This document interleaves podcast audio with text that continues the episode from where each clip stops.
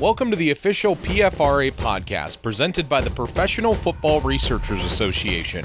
Founded in 1979 at the Pro Football Hall of Fame in Canton, Ohio. The purposes of the PFRA are to foster the study of professional football as a significant and athletic institution, to establish an accurate historical account of professional football, and to disseminate research information. Each month, George Bozeka, the president of the PFRA, and myself, Jon Bozeka, will host the official PFRA podcast, discussing the history of pro football and featuring interviews with book authors, authors of Coffin Corner articles, the official magazine of the PFRA, former players, and historians in general. Access to the podcast can be found at sportshistorynetwork.com.